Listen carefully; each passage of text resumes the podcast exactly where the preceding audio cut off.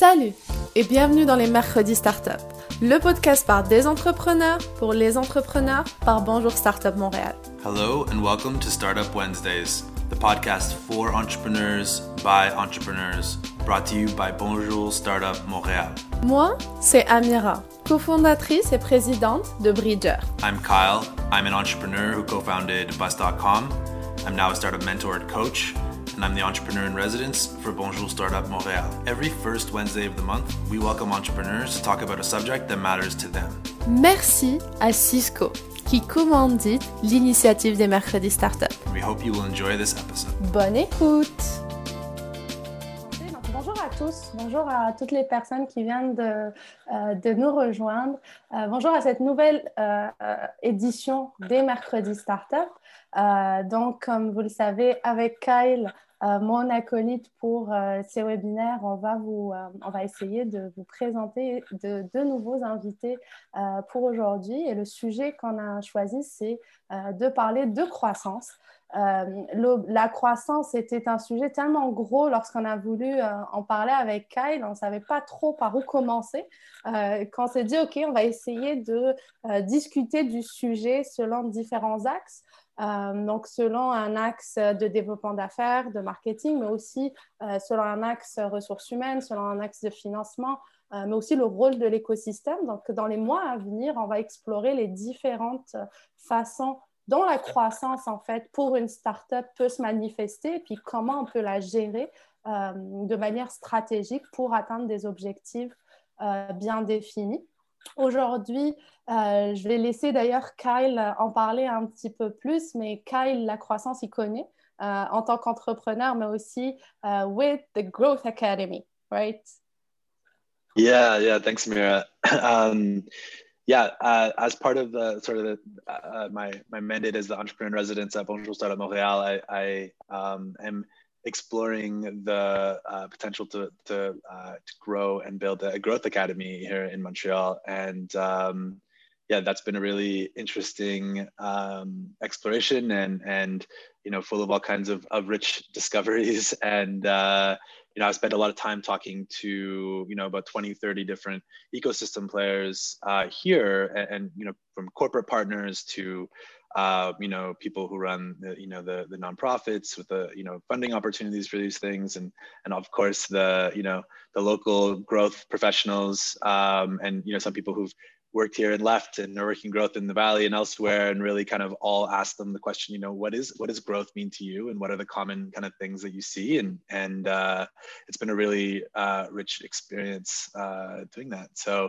um, super happy to have a couple of really interesting guests here today to uh, to surface some of that conversation and and share it with the community. Avant de lancer euh, notre conversation, j'aurais peut-être une question. I have a question for you, Kyle. Why do you think having a growth academy is important? Like, why uh, did you take this mandate with Bonjour mm -hmm. It's a great, it's a great question. Um, well, first of all, I think as a starting base, like it's very in line with my personal values of just like really, um, you know, I, I benefited a lot from a lot of different community and ecosystem development programs while I was uh, starting bus.com here. And uh, I want to, you know, I want to spend time personally giving that back, uh, but, um, and continuing to build that ecosystem. But secondly, I think, you know, as we have a lot of really amazing companies kind of get out of the gate and start things here, um, but it's really difficult to find really great growth talent uh, and enough of it and to help people kind of level up and grow. And um, and you know i think growth and product as well actually are two areas that you can't go to traditional school to learn. And so it's like how do you learn those things and how do you help make that that that uh, you know learning experience more accessible to people here locally um, is a really interesting uh, challenge in my mind yeah, and uh, we have uh, Beth and Alexis today with us to try to explore these challenges. And uh, for all the people that are here, uh, toutes les personnes qui sont là en live avec nous, n'hésitez pas à vous poser les questions au travers de, de, de, de tout l'événement. C'est une discussion, donc on prendra les questions euh, au fur et à mesure et on essaiera euh, d'y répondre. Et euh, j'aimerais ne pas oublier aussi de dire merci à Cisco, qui est notre partenaire, euh, notre commandite pour les, euh, les, les, les, mercredis startup. Donc, merci à eux de, de, nous supporter. Et je passe la main à Kyle pour la suite. Awesome. Yeah, thank you. Yeah, I really just do want to reinforce. Please ask questions. Um, you know, after our first uh, set, our first uh, uh, you know conversation last month, uh, I did have a couple people reach out to me, and I was able to connect with them one on one, and it was it was so wonderful. So please, uh, please don't hesitate to reach out, ask questions, reach out to us. You know, offline. Um, you know, we're here to to to to have the the conversation collectively. So um, thanks thanks for being here. Uh, so without further ado, I'd love to introduce uh, Beth Twin uh, to the stage here. Hello, Beth, how are you? Hey, am I not muted? You're not muted. Yes, you're good to go. Good, good for checking. Um, yeah. So maybe um, you know, Beth, we, we met years ago in the community. Um, you know, you've been you know you've been working in this field in in uh, Montreal for for you know uh, a, a serious amount of time. Uh, could you maybe just give a, a little uh, brief overview of your, your, you know, your background and experience um, working in growth in, in Montreal? Yeah, sure. And thank you for not dating me, Kyle. um, so um, I've been in the technology world, I guess, for about 10 years now, but I didn't start there. And uh, what I always tell people about my background is I, I used to, when I started, I worked in manufacturing and I used to get paid to watch people take a bath. And I know Amira has heard this story before with the Founder Institute. so the background there is everybody taking a bath. They were fully clothed in their bathing suits. But what I was doing was product validation. And, um, and so I came from manufacturing world where I was schooled in, in agile and in voice of customer, um, in, uh, in interviewing. And so I came out of that world into the technology world. This is 10 so years ago. And hardly any startups that I was working with were doing validation. And I was asking everybody, hey, what, what, what do you, how are you talking to your customers? What do they love about your product? Why did they need it? And, you know, how come they can't live without it? And nobody ever knew why. And then I started um, taking everything that I'd learned in the manufacturing world, brought it over to technology, and then Eric Ries came out with the lean startup, and then this, you know, customer validation became uh, a wave, this methodology that was, you know, taken into practice with startups. And I am still to this day advocating for um, for customer voice of customer, and uh, most recently uh, the customer-led growth framework that was founded by um, the Forget the Funnel and um, so that's so that's it. So i'm a customer obsessed marketer. Uh, myself personally what do i actually do? Um, i'm a cmo for hire uh, for funded startups. And i have been in-house as a vp marketing and i have been outsourced as a, part-time cmo um, and you know every which way has their advantages and every startup depending on where they are in their life cycle depending on who their ideal customer is. They all have different needs for growth. It's actually quite complicated. I, you know, sat, I was thinking about this talk and I said, how are we going to package this so that so that it's helpful for everybody? Because uh, they're everybody's unique. But so anyway, we can get into it. So that's me. Awesome. Yeah, thank you so much. So let's, let's jump in a bit further. Also, just need to apologize. Of course, the you know the COVID life. There seems to be some construction unexpectedly happening above me right now. So if you can hear a little bit of background noise, I, I apologize. Um, so, um, you know, obviously, so you have this you know you have this background in marketing, and you know one of the things that I found was really notable as I was reaching out, and we had a conversation around this too. Um, there really seems to be this sort of balance when people think about growth and the growth role at a startup. There's really this balance of like is it is it strategic or is it tactical? Um, you know and like what are the kind of different uh, what, what does that even mean and when should you be thinking about these things? So um, you know how have you seen kind of the thinking around that evolve in the context of startups uh, over the last 10 years as you've been in this space? How have we seen it evolve? Um, okay well so i mean growth as a discipline itself is relatively new right? But what what has evolved in the recent years is you know growth hacking was a thing and that was extremely tactful right? Like how do we hack reddit? How do we hack quora? How do we hack craigslist right? And um, for this customer acquisition. What i feel is now growth is becoming um, it's a more of a marketing discipline where we're asking these growth hackers, these growth, sorry, not hackers, but these growth people, not to necessarily come up with these really out of the box, crazy, never done before ways to acquire customers.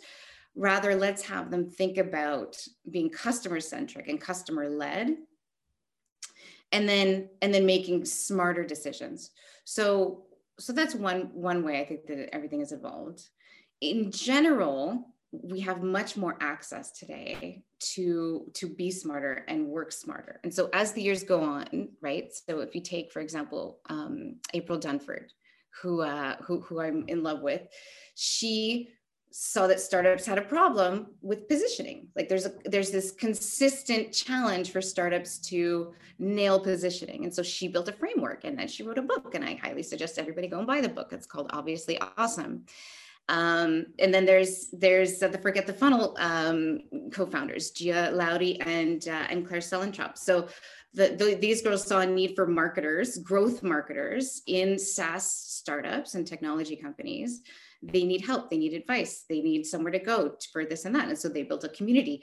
And these are all very affordable, accessible um, things for us as marketers. So what I'm finding is really younger folks, very smart people, um, being adaptable and coachable and they're working by um, by the example of these other leaders. So that's that's that's very nice to see. Yeah that's i don't know if you have any wonderful. yeah. No it's super interesting. Yeah no i wanted to share like i guess i kind of had this question around um you know it's as so as i've been exploring kind of like different frameworks whether it's like forget the funnel or you know other things i've seen in terms of like you know really great strategic you know growth uh, frameworks um it's kind of occurred to me, you know, I never studied growth, but I obviously participated in it as a function in a, in a couple of different startups that it almost looks like it's like a, it's a really great framework for like bringing a product, like having an idea and like, you know, validating it, bringing it to market. It's kind of like, you know, commercialization, like go to market strategies, right? Which is quite different than what we think of in terms of like the first growth hire at a startup, for example, which I think people typically still think of like the growth hacking, like you know, acquisition, you know, uh, demand gen type type role. Mm-hmm. Um, at least from my experience, I'd love to hear you say that about that. And so I was kind of wondering, like, you know, for all of the the founders in the audience who are kind of, um, you know, people who might be founders one day, how do how can founders think about, you know, are they like they're typically bringing the first product to market but then they've got to hire someone at some point to help with that? And like should they be thinking about hiring uh you know somebody that can help with that go to market like strategy which is almost what they've kind of been doing up to that point even if they don't have the whole framework in their mind but they've like kind of you know pieced it together up until a certain point? Or should they be going out and hiring like you know somebody that's really good at ads or like growth hacking or you know some of the more tactical things as as the first hire? And how do you how do you think about that or think about evaluating that when you when you first see uh, a startup? Right. Okay. So let's tackle this um, question with so what what does the person that we need what do we need them to do right? So uh, the first thing that any first marketing hire will have to do there's these kind of basics. We can call them like marketing startup staples right? And in there you have what do you need? Well you need a brand right? Brand includes visual identity. It also includes personality and tone. And branding startups one mistake um, that founders often fall into is they want to have the best looking brand and they shouldn't. They absolutely should not. What's much more important than having an on you know visually on point brand is your messaging and your positioning. So you need to have some kind of baseline of positioning that can evolve as you grow customers right? So branding positioning um, that includes messaging um, and then you need your your voice of customer piece. So you need to have these customer insights. You have to go out and interview. If you don't have customers already, you have to be interviewing people who are your ideal customer, right? Understanding the jobs to be done. All of this again is part of a framework um, that's called customer-led growth by Forget the Funnel. It's it's you don't have to use that framework, but it's it's it's nicely packaged in there. Highly recommend it. Um, but jobs to be done is its own methodology, right? And then and then from there then you have to understand once you've done all of that customer digging then you're you're very you know you're very well set up to say okay here's my personas here's my archetype. I understand where this customer is hanging out. I understand what they read. I understand who they admire. I understand what their professional goals are what that keeps them up at night. All of that like and that's it's a lot right? Once you have that then you're okay now i'm set up to put together an intelligent go to market and then the second coming out of the go to market is okay, now how do I dwindle the go to market, all these great strategy ideas down and prioritize them into the few that I can actually do with the resources that I actually have at this stage of my startup? So when we talk about a first hire, what I would say to a founder is who can do that? Right? Is that uh, a growth person who who who knows advertising? Is that a content person? So that's so that's one and maybe that's not somebody who you hire but maybe that's somebody who you hire like uh, a consultant like me like or, or somebody or an advisor. So the path there that i always recommend to startups is first and this is really important understand are you going to be a sales led company a marketing led company or a product led company right? Once you understand that or you have an idea and you could pivot in you know three six nine months whatever. But today how are you going to grow? If it's going to be marketing great. Invest money into hiring the marketing people. If it's sales invest money into salespeople and maybe some sales enablement maybe through an agency maybe not even a, an in-house person. And if it's product well then you need the smartest product folks. So so let's just go on and assume you're marketing led and you, that well, means yeah well, I, I mean, uh, that, I love that, and that, that sounds like a really uh, grounded kind of recommendation. I guess I was curious. Do you have any tips for people in terms of how they go about thinking about that or making a decision like that? I'm sure. I'm sure that's a common kind of follow up question, and I think, uh, you know, yeah, that would be really. That would be really. We'd all love to hear your, your wisdom on that. Okay, well, so SaaS SaaS typically uh, tries to be product led, right? And because it's it's the, it's the cheapest way to grow, right? So. Um, uh, that meaning that you have a freemium product and you're bringing folks in and you're giving them a ton of value very quickly um, and that they're becoming a paid user right? That's product. Um, sales is mostly enterprise right? So if you have somebody your customer is an enterprise customer very long sales cycle. You know for example fintech typically is a sales led company. Um, um, and then marketing is let's say you have uh, a community and you're selling uh, subscriptions to a community and you need thought leadership you know thought leadership stuff out there. Or you need demand generation. You need then that's content right? Then you're looking at marketing. Those are some just some examples. So and again there's a ton of material out there to read up on all of this stuff right? So um, back to your hiring question. So the path is let's say you're marketing led then you'll want to hire somebody who is such a balance, but not junior, not senior. Senior people are too expensive. You have no money right now. Junior folks don't know enough to make the smart decisions. Um, and uh, but they're but but they're great because often the juniors are are are dedicated and they'll work hard and they're creative and they have great ideas, but they're not experienced enough, right? So the best path is to go somewhere in the middle and then make sure that that person is set up for success meaning they have an advisor or a mentor maybe there's somebody on the board or maybe there's again an, a, a, paid advisor uh, or consultant who's steering them. Um, and then as a founder it's hyper important as a founder that you also enable them let them you know do what they need to do if they have the support from advisors yeah, in that makes sense. In other words, micromanaging, micromanaging, I've seen that fail many times inside of startups. Um, yeah, yeah, that, and that's great. Yeah, uh, thank you so much for that. It was a really interesting and really comprehensive answer. Thank you. Um, uh, one thing I was wondering was, you know, uh, that's kind of where I was kind of getting a little bit is like, uh, I think often, you know, founders have this idea that they know the strategy better than everyone else. Um, sorry, I have crazy dogs now. Great. Um, and uh, yeah, the uh, and so you know when they think about bringing on a hire that has like some implications on strategy, how, do you have any suggestions on how um, founders can uh, kind of work effectively on a strategic level with some with some of these people and, and kind of you know um, what are the best practices there okay so the easiest uh, easiest way to is to be customer led so the imagine imagine um, i come to you kyle you're my boss i come to you and i say hey i did 20 customer interviews is the puppy okay oh okay so imagine i come to you and i say hey kyle boss, I just did 20 customer interviews and I dug through them and I found these very strong patterns of this top priority job that needs to be done. Right.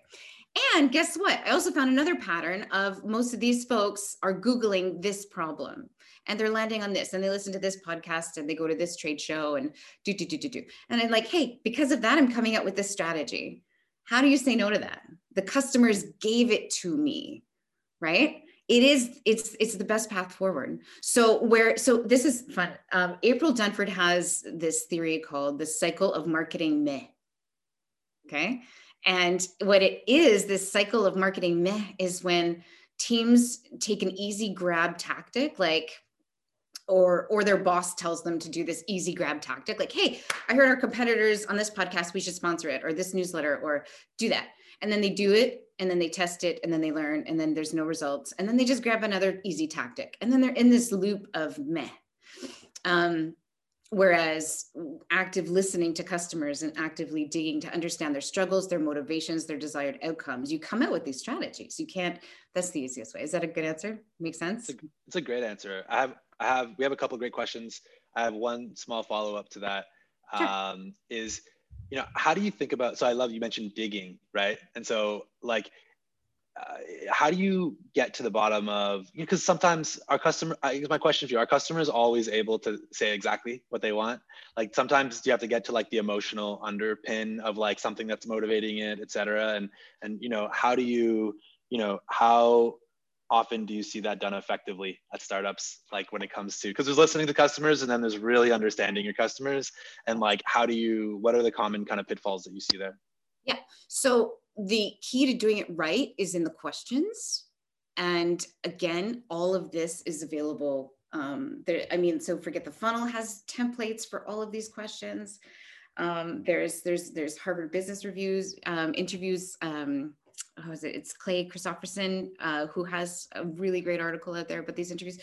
Um, and if there's anywhere where you could put up resources, I can send these to you and we can kind of lay them out. Awesome. Yeah, that would be great. We'll definitely post it on the socials. That's awesome. Cool. That that would be really great. So uh, we have two quick questions. I just want to hop into here. So Louis Bell asks if they're strat if the founders are strategists at heart, I think they should get an admin to clear the tasks first. If they're not strategists at heart or struggle to bundle up everything into a well knitted strategy, then shouldn't they be looking for a strategist to start? Um, I don't know, it sounds reasonable to me. What do you think, Beth? It does. It does. A strategist is what I would consider myself, right? Mm-hmm. So, uh, strategist is they're normally um, generalists as well. So, where I know I know enough about every marketing channel, but I'm not the execute. I'm not the practitioner in PPC or in even you know copywriting, email automation. Like those but but but I tie everything together. So um, yes, Louis, I agree. That makes a lot of sense. Cool. Great, great and then De- and then Denny Pepino asks, uh, do you have any tips on creating referral programs, how to implement them, tricks to maximize their impact, when when you should implement them, et cetera, et cetera. Yeah, hundred percent. So um, yes to referral programs, always to referral programs. One is let's make sure that your customers are happy um, because there's always a risk there. Because ideally, when you're building out referral programs, you are not self selecting who you are asking to do referrals, rather, it's broad to the base of customers. And um, so, so number one would be let's make sure that the customer experience is top notch, right, across every every touch point. Um, second is map out your kind of value milestones in the experience and then um, when you guys as a business understand your your tipping point for um, for uh, for stickiness or for you know lifetime value, when you say okay, a customer you know downloads three videos in my platform, at the third video, that's when they're with me for life. Once you can identify that metric, that's when you want to hit them up for a referral. And then the whole how do you do it? Well, then you can test out messaging and whatnot. Um, you know, and then there's best practices about around not incentivizing them or incentivizing them. Um, most of the time, super users will be happy to refer you from the goodness of their heart. They don't necessarily need something because they've already gotten so much value from your platform that they want to tell yeah. About it. I have come across folks who don't want to tell you about it because the your product helps them be competitive, and they're like, mm. "No, I'm not telling yeah. people. You're my secret." that's that you can maybe use that as well in some kind of way to your advantage. Interesting. That's awesome. All right. Well, Beth, thank you so much for coming on here and sharing all of this wisdom. Uh, any resources or suggestions, please share. We'll, we'll share it on the socials. And um, um, I've got to run actually to to a, a, medical thing, unfortunately. So I'm going to pass to Amira to kind of uh, continue on here. And um, yeah, it's, Beth, it's been so great chatting with you. Thank you for sharing all of your wisdom and experience with us. Thank you. Thank you, Kyle, and go be healthy. so you, you can let you go. Thank you, Beth, again. Uh, we're going to come back uh, to, to this discussion, but first, uh, on va commencer à discuter avec Alexis. Euh, Alexis, bonjour. Euh, merci, merci à toi d'avoir accepté d'être avec nous ce midi aujourd'hui.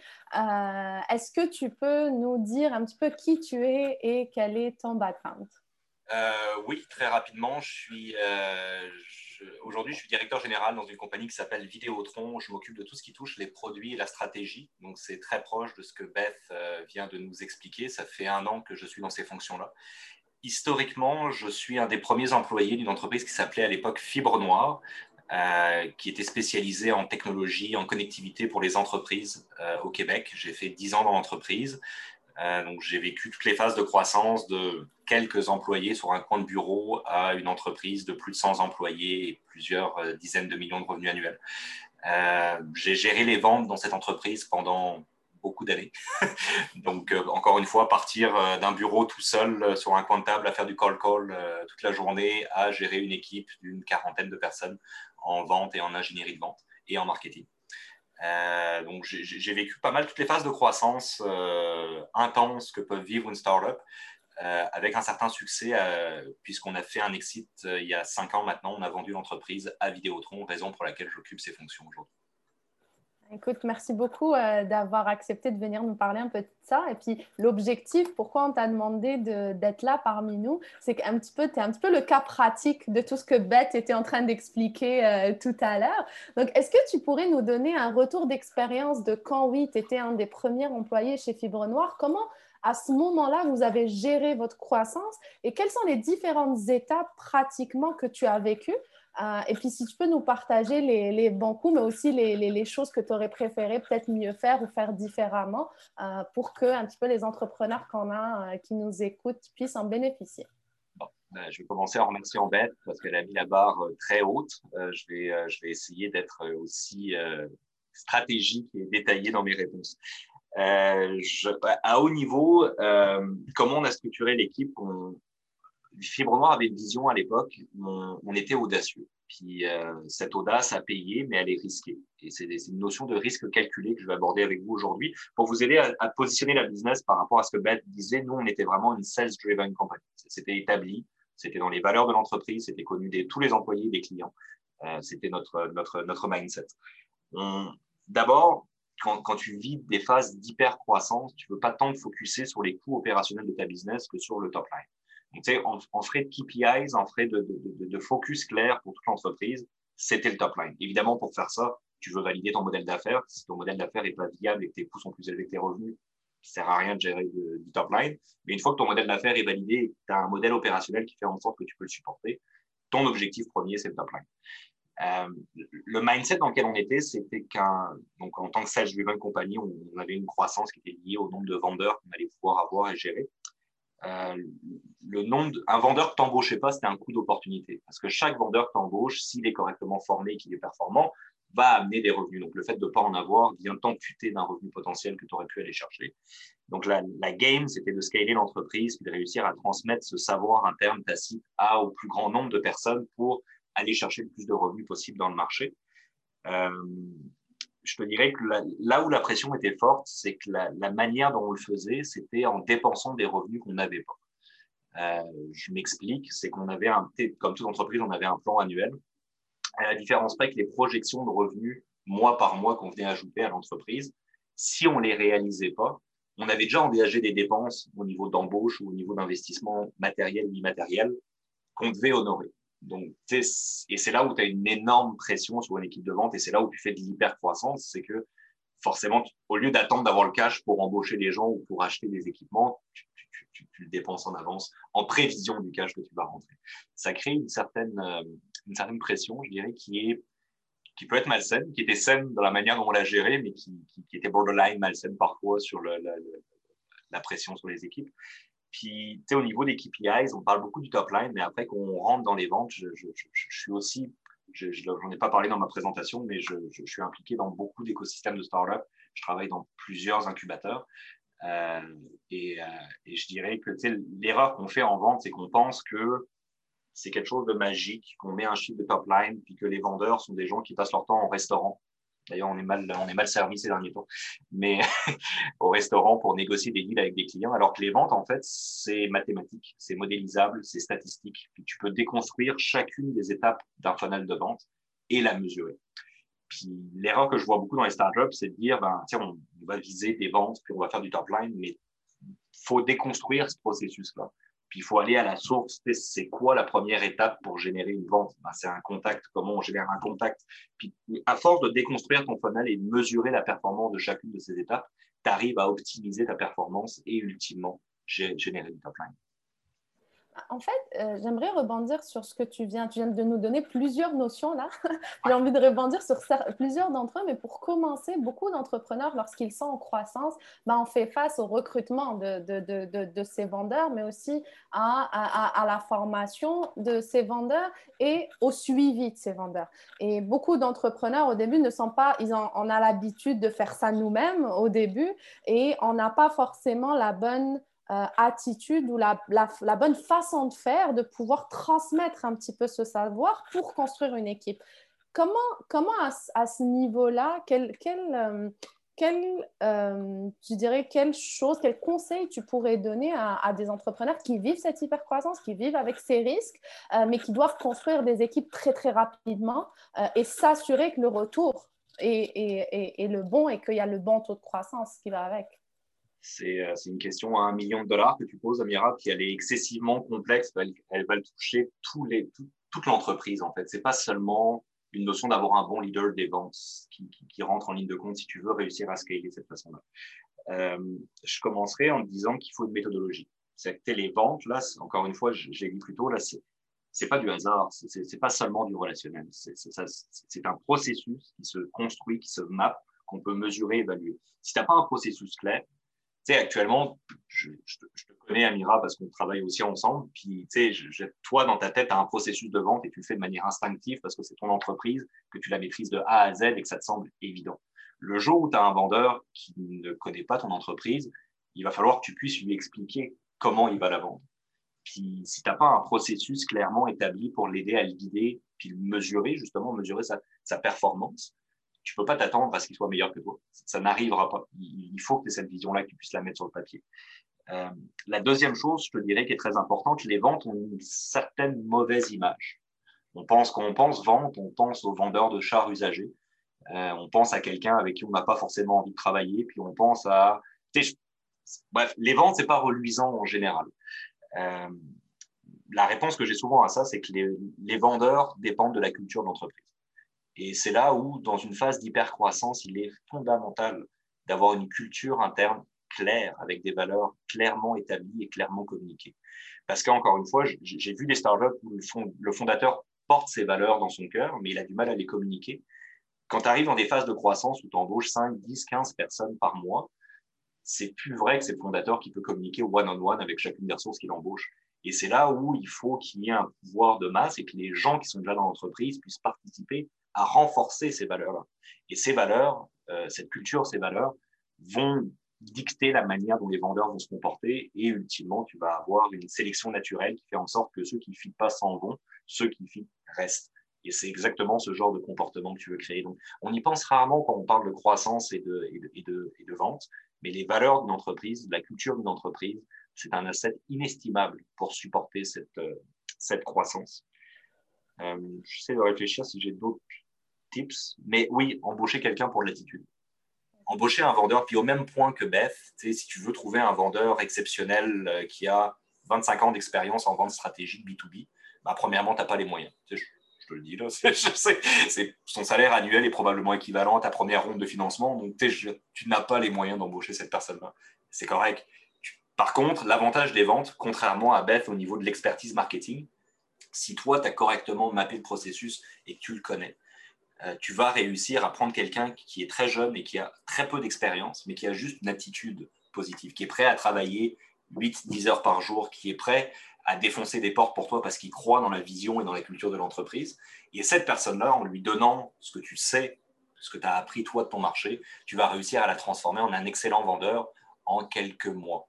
Donc, ton coût d'investissement est très faible. Embauche des gens pour l'attitude. Euh, le savoir s'apprend par la suite. En tout cas, d'un point de vue sales-driven. Moins vrai, je pense, du côté de Beth au niveau du marketing. Puis tu as beaucoup parlé au début. Euh, merci, merci pour tous ces conseils. Je suis sûre qu'il y a beaucoup de personnes, euh, ça va vraiment les aider. En tout cas, moi, en tant qu'entrepreneur, j'ai bien tout écouté. mais au début, tu as beaucoup parlé du risque et de ce que, parce qu'on a euh, on a du mal à comprendre c'est quoi, la, quoi la croissance, c'est quoi l'hypercroissance et les risques qui sont euh, liés à ça. On a toujours, euh, il y a toujours une impression dans de, on voit la croissance d'une certaine manière. On est aussi très traditionnaliste de temps en temps, mais c'est différent de l'hypercroissance. Donc comment Comment tu définirais déjà à ton niveau, c'est quoi l'hypercroissance et comment tu, c'est quoi les, les risques dont tu parlais, les risques modérés, comment on les vit en fait dans une hypercroissance et quelle attitude, pour tu as parlé d'attitude, quelle attitude on devrait avoir face à elle? Euh, Grande question. Euh... Désolée, je te pose beaucoup trop de questions. Hein. c'est le but, Amira, c'est le but. Euh, mais, mais, elle est très large, mais je te dirais, tu sais, d'abord, euh, l'hypercroissance, c'est accepter que ta business va changer tous les trois mois ta business telle qu'elle est aujourd'hui ne sera pas la même dans trois mois. Si tu la doubles, si tu veux doubler tes chiffres d'affaires dans un an ou dans six mois, c'est sûr que ta business va se transformer, tes modèles opérationnels vont changer. Ce que tu fais aujourd'hui ne sera plus bon dans trois mois. Il faut que tu acceptes le changement, mais on dit souvent embrasser le changement, puis ça fait partie des concepts du Lean Startup, puis en général, ça fait partie de l'ADN du startup. Quand tu rentres dans l'hypercroissance, c'est du changement violent, constant et instable. Donc, c'est la zone grise, l'incertitude. Il faut que ce soit des choses te donne pas de l'anxiété parce que sinon tu vas pas passer des bons moments. Euh, L'autre chose, euh, tu me parlais de, repose-moi, il manque des éléments de ta question. Je t'avais demandé c'est quoi le c'est quoi l'hypercroissance pour toi? Et puis c'est quoi le risque et l'attitude que tu dois avoir par rapport à ce risque? Je te dirais au niveau des risques, il y a des risques qui sont modérés euh, mais qui sont que j'ai vu beaucoup, puis que j'ai vécu. Quand on parle d'erreur vécue, là, on l'a fait chez nous, on s'est planté là-dessus. C'est vendre, c'est le fun, mais à un moment donné, il faut livrer, supporter et facturer. C'est le fun de remplir un pipeline de vente, c'est le fun de signer des contrats, c'est des beaux problèmes. Mais si tu scales pas ta business de manière uniforme, tu vas te trouver devant d'autres problèmes qui peuvent te coûter très cher au niveau de ton branding, de ta réputation sur le marché.